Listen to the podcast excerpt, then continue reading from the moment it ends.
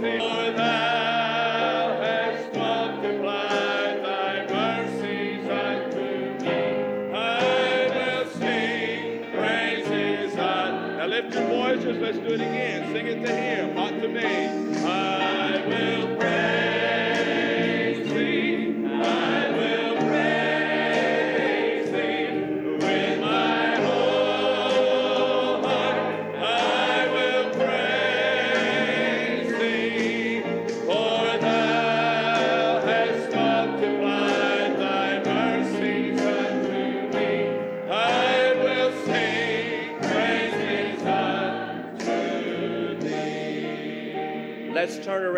take a moment to fellowship one with another, welcome our visitors, let them know how glad we are to have.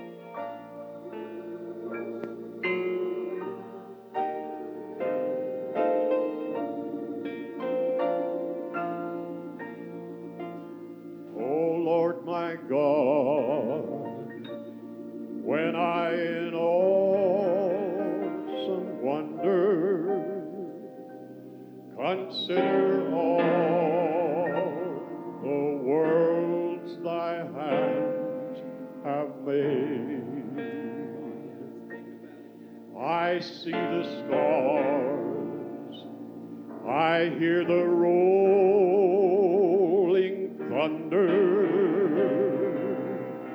thy power throughout this old universe display.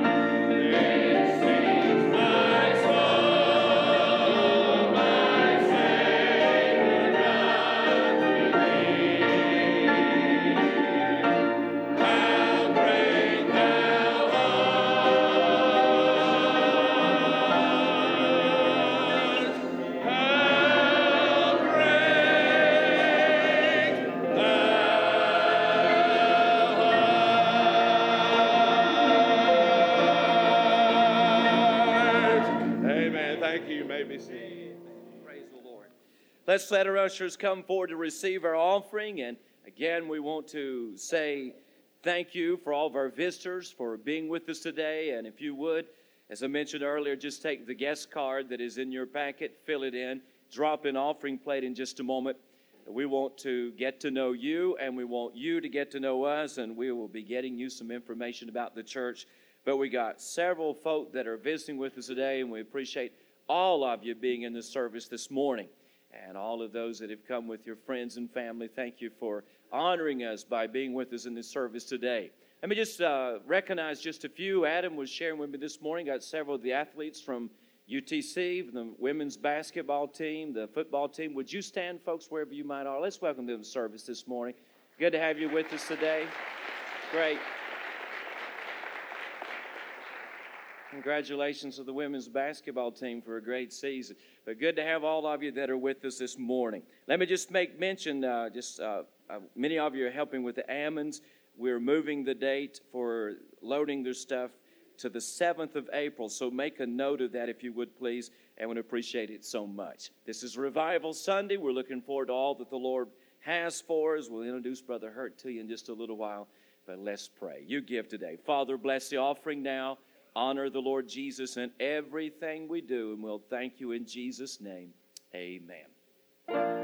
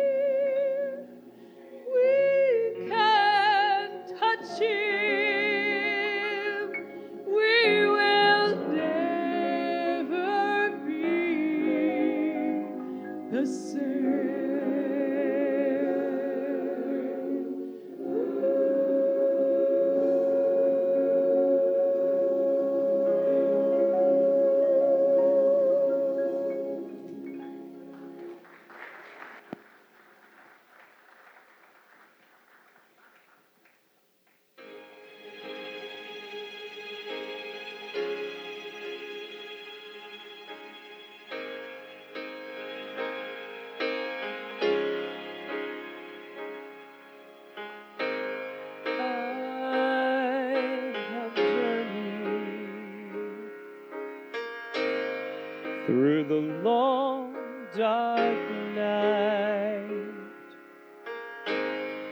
Out on the open sea.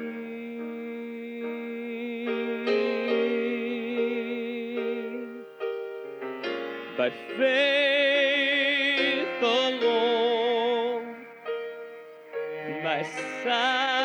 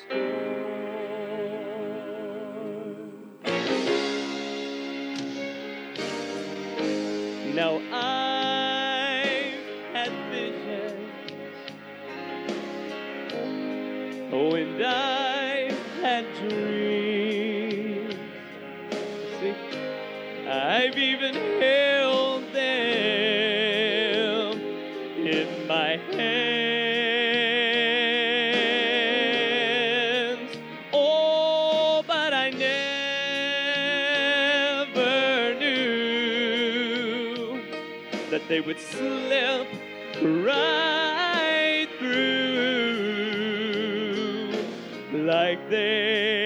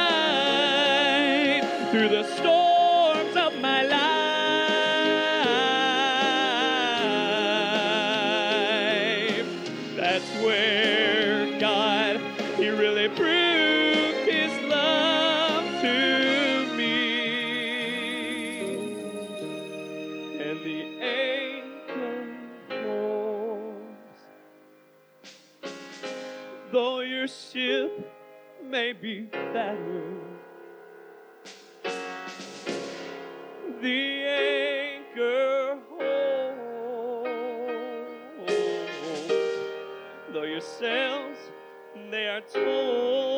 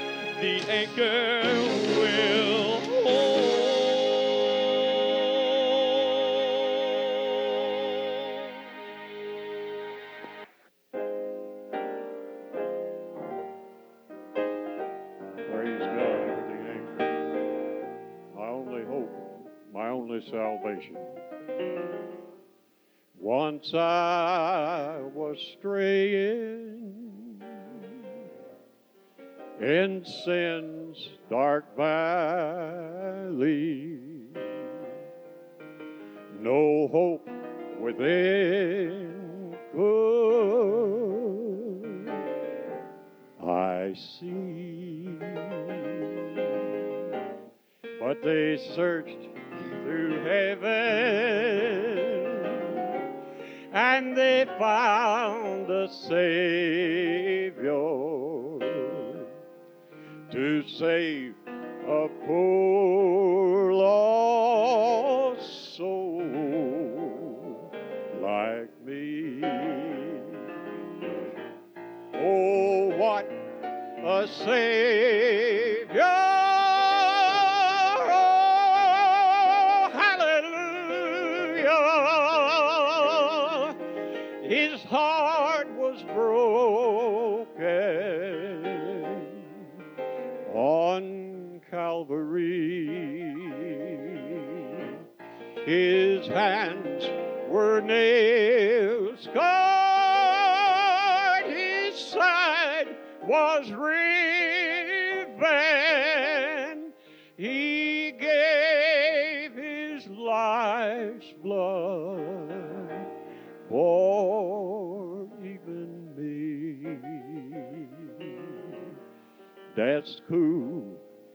Chilly water.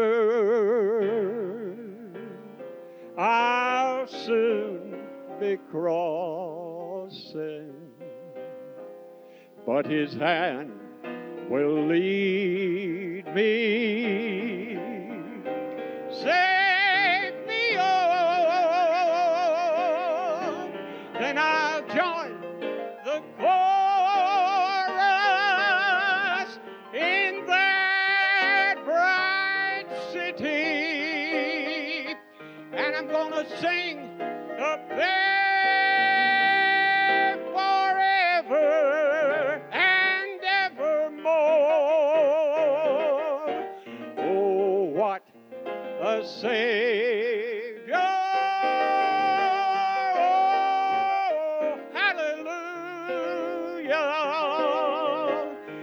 His heart was broken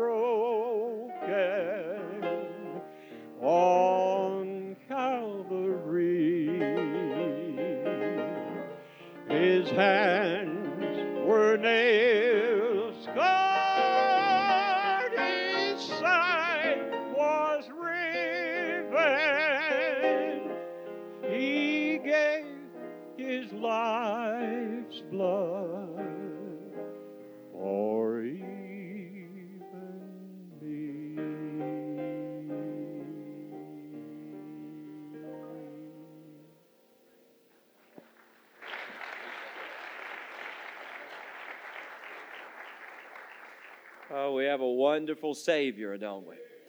It is a joy to have Brother Hurt, Wilbur Hurt, with us from Indianapolis, Indiana. And he is no stranger here. He's been with us for a number of years. I thank the Lord for the day that he allowed our paths to cross. This is a very dear friend of mine, and I thank the Lord for sending him back to be with us during this time of revival. Let's welcome Brother Hurt to the services.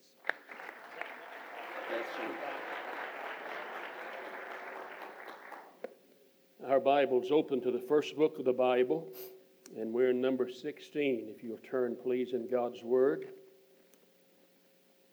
Genesis number 16, please.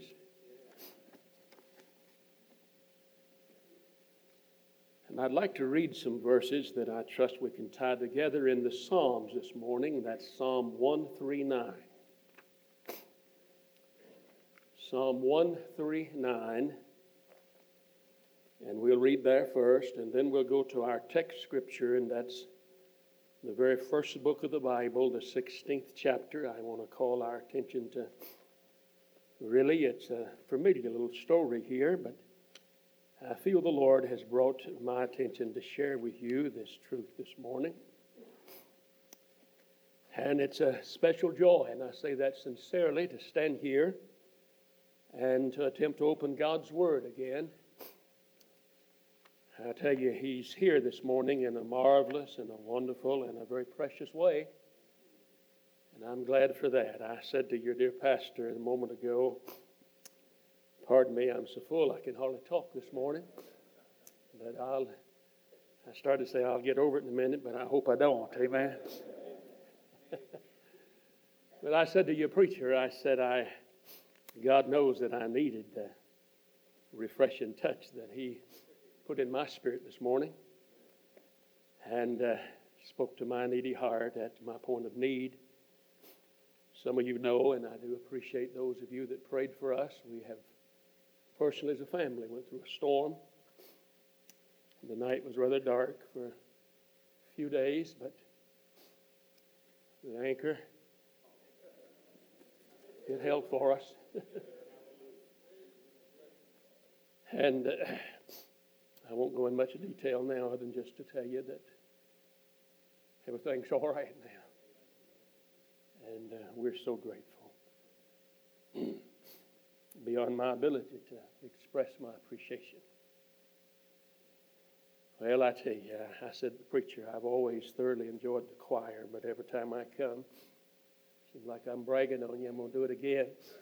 I tell you, they came last night where I was preaching, and these dear men, and they blessed us there, and I bragged on them there last night, and I do it here again. I told the preacher, I said, uh, we vacationed with our daughter in Orlando in the month of July for a week or so. And we normally go to hear her preacher. But I told him this time, instead of going to First Baptist in Orlando and hear Dr. Henry, we're going to drive back to Chattanooga. and uh, I, don't, I don't get to hear your preacher preach and come to hear your, your music. And uh, the Lord willing, we look forward to doing that. Well, I was a pastor for 20 years of the 38 I've been in the ministry, and I know that we're on a schedule on Sunday morning, especially, and I'm mindful of that, and I'm going to just get right into the message and share what I feel God wants me to talk about. In the Psalm passage, uh, let's look there first, Psalm 139. And uh, it's a psalm of David. And uh, David is talking to us about his awareness that God knows all about him. I preached a series when I was in the pastorate, and I entitled the series The Joy of Knowing God. We came to this passage and talked about knowing the all knowing God. The joy of knowing this kind of God, the God that knows everything about everything, of course, knows all about us. The joy of knowing the ever present God. David talks about both aspects here in these first 12 verses. He says, O Lord, thou hast searched me and known me. Thou knowest my downsetting and mine uprising. Thou understandest my thought afar off. Thou compassest my path and my lying down, acquainted with all of my ways. Not a word in my tongue, but, lo, Lord, thou knowest it altogether. Thou hast beset me behind and before, and laid thine hand upon me. Such knowledge is too wonderful for me. It is high, I cannot attain unto it. Whether shall I go from thy spirit, or whether shall I flee from thy presence? If I ascend into heaven, thou art there. If I make my bed in hell, behold, thou art there. If I take the wings of the morning and dwell in the uttermost parts of the sea, even there shall thy hand lead me, and thy right hand shall hold me. If I say, Surely the darkness shall cover me, even the night shall be light about me. Yea, the darkness hideth not from thee, but the night shineth as the day. The darkness and the light both are alike to thee. Now, in the first book of the Bible, we have uh, a truth that really illustrates the truth that's stated there. We have it illustrated here the seventh verse of the 16th chapter. We'll break into this little story. And the text says, The angel of the Lord found her by a fountain of water in the wilderness, by the fountain in the way to Shur. He said, Hagar, Sarah's maid, whence camest thou, and whither wilt thou go? She said, I flee from the face of my mistress Sarai. And the angel of the Lord said to her, Return to thy mistress and submit thyself under her hands, and Angel of the Lord said to her, I will multiply thy seed exceedingly, that it shall not be numbered for multitude. And the angel of the Lord said to her, Behold, thou art with child, and shall bear a son, and shall call his name Ishmael, because the Lord hath heard thy affliction. He'll be a wild man, and his hand will be against every man, every man's hand against him, and he shall dwell in the presence of all of his brethren. She called the name of the Lord that spake unto her, Thou God seest me. For she said, Have I also here looked after him that seeth me? Wherefore the well was called Beer-lahai-roi. Behold, it's between Kadesh and Bered. And Hagar bare Abram's son, and Abram called his son's name, which Hagar bare Ishmael.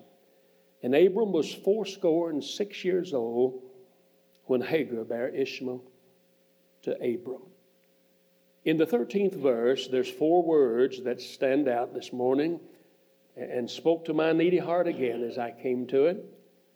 This young Egyptian handmaid, we would not be incorrect if we called her a slave. This servant girl, all alone, been dealt harshly with, been mistreated.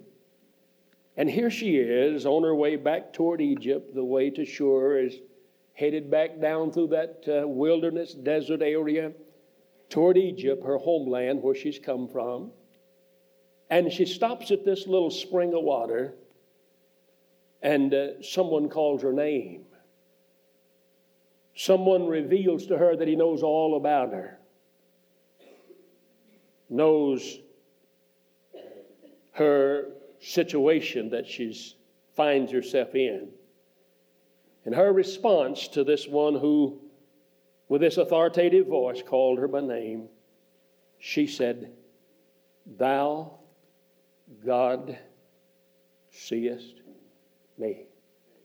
That's Hagar's way, really, of saying, There is a God that knows all about me.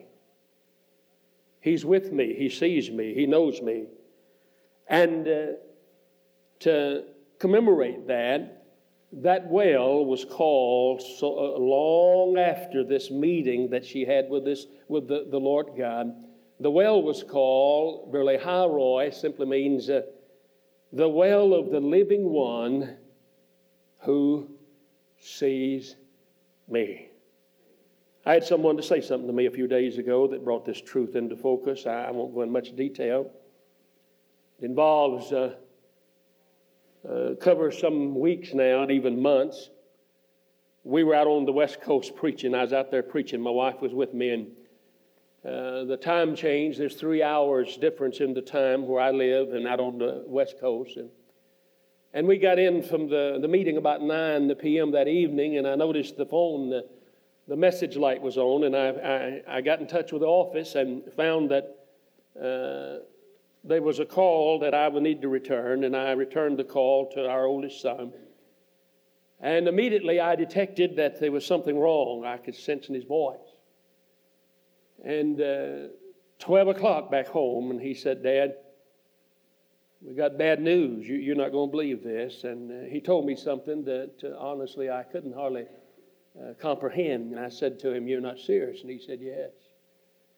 And he called their preacher, a young 40 year old young pastor, he called him by name. He's the, his wife, my daughter in law's first cousin. He's like a son of ours. He's the same age of our son that I was talking to. They, both, they grew up together, went to school together. They're 40 year old. And uh, he said he died suddenly a heart attack this evening. I just preached a meeting for him. I just left uh, our area just days uh, prior to our going out to Oregon in the meeting. And uh, I don't think in all the years that I've heard some calls, surprising and shocking and startling calls, I don't think I've ever had a. I've said that to say this. He said, You need to get in touch, and he called his uh, wife's name, said, uh, They're expecting you. They know the time change. And I got in touch with her. And uh, she well, no, when I was getting home, I said, We'll travel. I have changed flights three times on Thursday. Time difference, and throw us behind. It'll be Thursday night late when we're due in. And uh, this is Tuesday. And she said, Well, he would want it no other way. We'll hold the funeral till Saturday. And uh, you, he won't, I know he wants you. He's, you're his preacher. He was saved under your ministry, called to preach under your ministry. You're his pastor. And uh, we had the service. Without going in detail, I don't think I've ever been at a memorial service that we've since God taken over, doing so much apparently in that service. But I've said all this to all that to say this. Trying to help her, she said to me some days after that, she said, I've never felt so alone in all my life. Three small children 14 year old, 11 year old, and an 8 year old. And uh, she'd call me. Of course, she calls me preacher. And uh, she said, uh, I almost feel abandoned, forsaken. I encouraged her just to pour her heart out. I said, God will let you talk. God, it'll be a good therapy, and He'll let you just cry out to Him. And I said, You can feel free to talk to me that way. I've said that, now I'm leading up to something. we begin to see God graciously, tenderly, so constantly start expressing Himself, showing His goodness. I preached there recently, just a few days before leaving. I've been on the road this last week. And there is that young widow and those three precious children there on the second row. I, I sensed the moment I walked up here and began to talk that it's different. See, what's in here sometimes reflects here. It's been some weeks now since it happened. And uh, I could sense that she's coping. I could sense the anchor's holding. You know what she said to me after the meeting, her and those precious children? She said, Brother Hurt, we want to tell you as a family, we, we didn't know that he could give such special personal attention as he's doing for us. And she said, I'm just aware, uh, personally, she said, and seems almost constantly aware that he sees us. He's watching over. I read this text again this morning. Tried to pray for that family. Tried to hold that young widow and those precious children up. And it just leaped off of the page, this truth of this text that is long ago, yonder in that wilderness, in that arid desert, at a little spring of water. A young woman, we know very little about her. We just know that she's a she's a servant, and uh, in that economy of that day, she, she was not counted very important. In fact, she's been mistreated. She's been uh, put down, and, and she's been dealt so hardly with. She's fleeing. She has to leave. And here she is all alone, and this God they've been singing about, and we've been lifting our hearts in worship to this morning. He took the initiative. She wasn't looking for him. The Bible said he found her and uh, he spoke to her, and she's amazed, to say the least. And revealed that he knows her not only by name, but her circumstances, her need. Uh, talks to her about her future in detail, at least concerning that boy, and tells about the character of that uh, uh, baby that's in her womb, and uh, even about the conflict that'll mark him throughout the existence of his descendants this God who knows everything. This God, David said, when I sit down, he knows it. When I stand up, he knows it. He knows my thoughts before I'm aware of them. She said, Thou, God, seest me. It's her way of saying, He knows me. He's aware of me. He knows what's going on. I jotted an old, uh, an old Puritan I was reading some time ago from here, and he said, This assures us of divine attention given to human affliction. He said, We're assured of a divine mercy from this little story for human misery. When God spoke to her and said, Name him Ishmael means God has heard, he said, The Lord's heard your affliction. Really, more literally, God's heard your misery. And I want to just spend a few minutes this morning talking about this attention that uh, uh, the young widow said to me a few days ago. I wasn't, uh, I'm amazed at such personal attention that He's given. And I tell you this morning in this room, God knows you. He knows you by name, He knows you by need. He knows all about you this morning.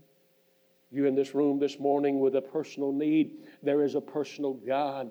He, he sees you, He knows you, He's aware of you, He's concerned for you this morning.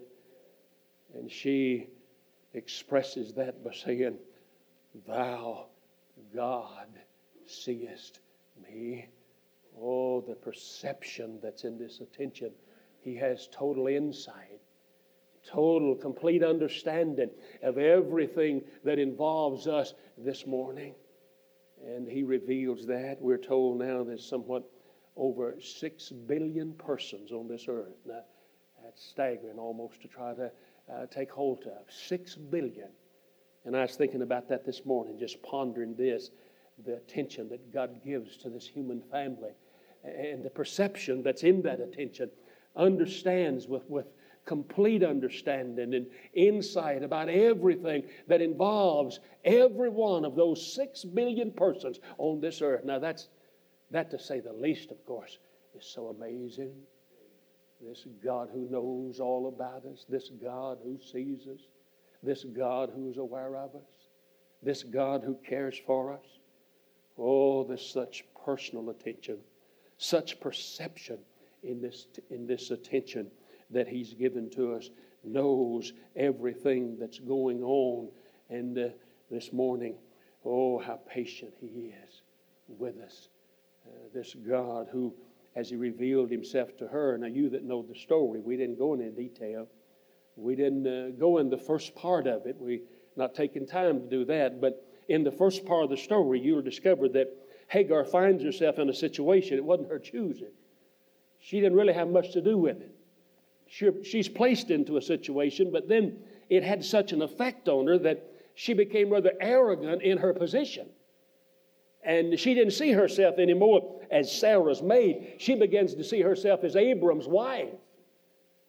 And uh, she's creating this friction between these two women now in the tent. And Sarah complains to Abram, and, and Abram says, She's your servant. You do something about it. And Sarah did. Sarah made it so rough on her. She had to leave, but yet uh, she instigated it, really. Hagar, she's the one, after finding herself in the position that she's placed in, and I repeat, it had such a profound impact on her that she, she becomes, it appears to be a little arrogant and, and argumentative and stubborn. And uh, here she is now, after creating the problem. I mean, she's the cause of it in the sense there of the strife. And now here she is out here alone, and yet God's so patient with her. God's so tender with her. God is so mindful of her attention. And when He speaks to her, He, he lets her know that He knows not only her name, but her circumstances. He said, You're Sarah's maid. It's interesting to me. He, he doesn't call her Abram's wife, he calls her Sarah's maid. And he said, Where did you come from? And where are you going? God's not seeking information. That's a rhetorical question, not, not intended to get an answer. A rhetorical question intent, is, uh, it intends to teach us something. And he's trying to get her to focus on where she came from. Where are you going? Oh, she's headed down toward that dangerous trail down across that desert area. And God wants her to see that. Knew her name, knew her circumstances, but I mentioned he knows her need. He knows she don't need to be out there. She's uh, a mother to be just in a little while. First child, all alone, no doctor, no nurse, no midwife, no anyone to help her. And God, with her need in mind, God says, You return and you go back and you submit. And she did. And uh, he gave such a wonderful promise after displaying his patience in this attention, he began to say to her something about that one that's in your womb. Told her, said, uh, You're to name him Ishmael because God has heard and gave promises. Uh, as I said a moment ago, the personal uh, life of the young, young boy was not a pleasant uh, word that God gave her, but he promised that those descendants, that God would bless this woman, that he meets out there at the well. Now, listen to me just carefully in closing. To our needy hearts here this morning, there is a God who knows us, sees us. There is a God who cares for us. There's a God who's listening to you this morning. You see, she wasn't audibly expressing her heart. She wasn't crying out to God. When God said, Name him Ishmael because the Lord has heard, He said, He's heard your affliction. God's touched with the feelings of our infirmities. You got a broken heart this morning? Oh, that speaks loudly to God this morning. You this morning, you got you you, you under some kind of oppression. I tell you, God not only knows, but God hears the cry of your heart this morning. And she said, Name that well. the well of the living one who sees me. I heard a testimony, it's been some years back now, and it brings the essence of what I'm talking about this morning into focus in a real sweet way. I won't go in any detail. Uh, the man gave his testimony, and he's an older man then, so uh, perhaps he doesn't live now. This goes back 20 years. But uh, he, he told how that, as he put it, they wanted him to, in his testimony, to give a word uh, about the dark valley that he walked through and uh, talked about how God sustained him, as he put it, through that dark valley. He was a businessman, a rather successful businessman. What he made reference to, as he put it, he was just a young businessman, and uh, his wife was taken ill and died uh, rather suddenly. In his words, he said there was always some mystery connected to her illness. We never ever knew for sure all that was involved. And, uh, but she was taken from me at a young age, rather suddenly, and he'd lived his life alone. And he said, uh, I was left with a little five year old girl. It was their only child. They had the funeral, and uh, the point he was making was this. He said, After the funeral, we went back to the, as he put it, that big old empty house. And the first night after the funeral, he said, I felt that God just wanted me and the little girl to spend the night alone. We'd spent those days through the funeral time with uh, family members, but he said, I felt I wanted to try to uh, convey the truth as much as I could to that little girl about uh, her mother leaving us. And in his words, he said that night, after retiring, he said, and he described, uh, you know, where the bedroom was situated and said, my, our bedroom was here, and a little girl sort of down the hall, corner, you could see, and said, uh, The lights are out. And I thought she was asleep, but he said, I heard the emotion filled voice of that five year old little girl. And her little voice to me was, Daddy, I miss mommy. Many years later, that man telling that tears trickled down his cheeks. He said, I knew I need to get in there, and I need to get in there quickly to try to uh, help that little girl. And he said, I got beside of her bed, and I said, Honey, I miss her too. Sure, we miss her. But uh, let me tell you again, we've agreed. Mommy's not out. We didn't leave her out in the cemetery. Mommy is with Jesus. I said the best I could. Uh, incidentally, how, how, could you explain to a five year old about losing, losing its mother? I have a five year old grandchild. How would you tell a five year old little girl, you know, about the death of her mother? But he said, the best I could, I tried to tell her.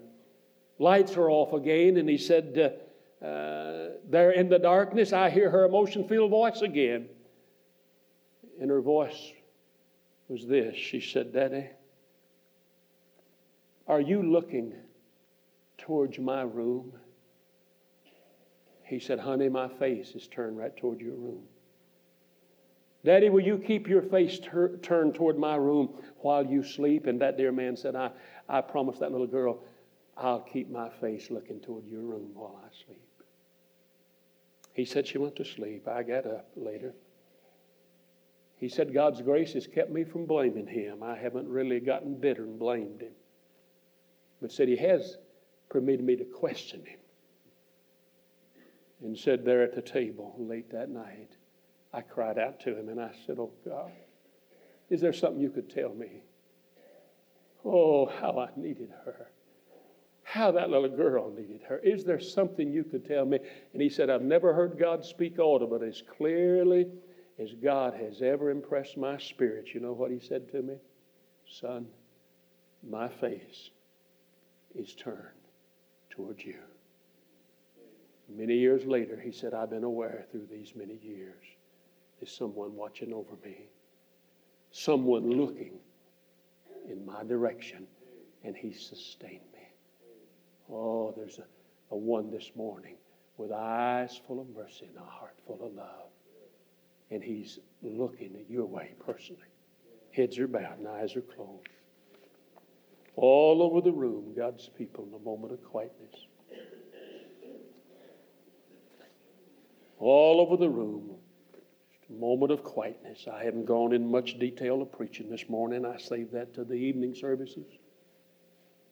Just a simple truth, but yet such a such a wonderful, encouraging truth.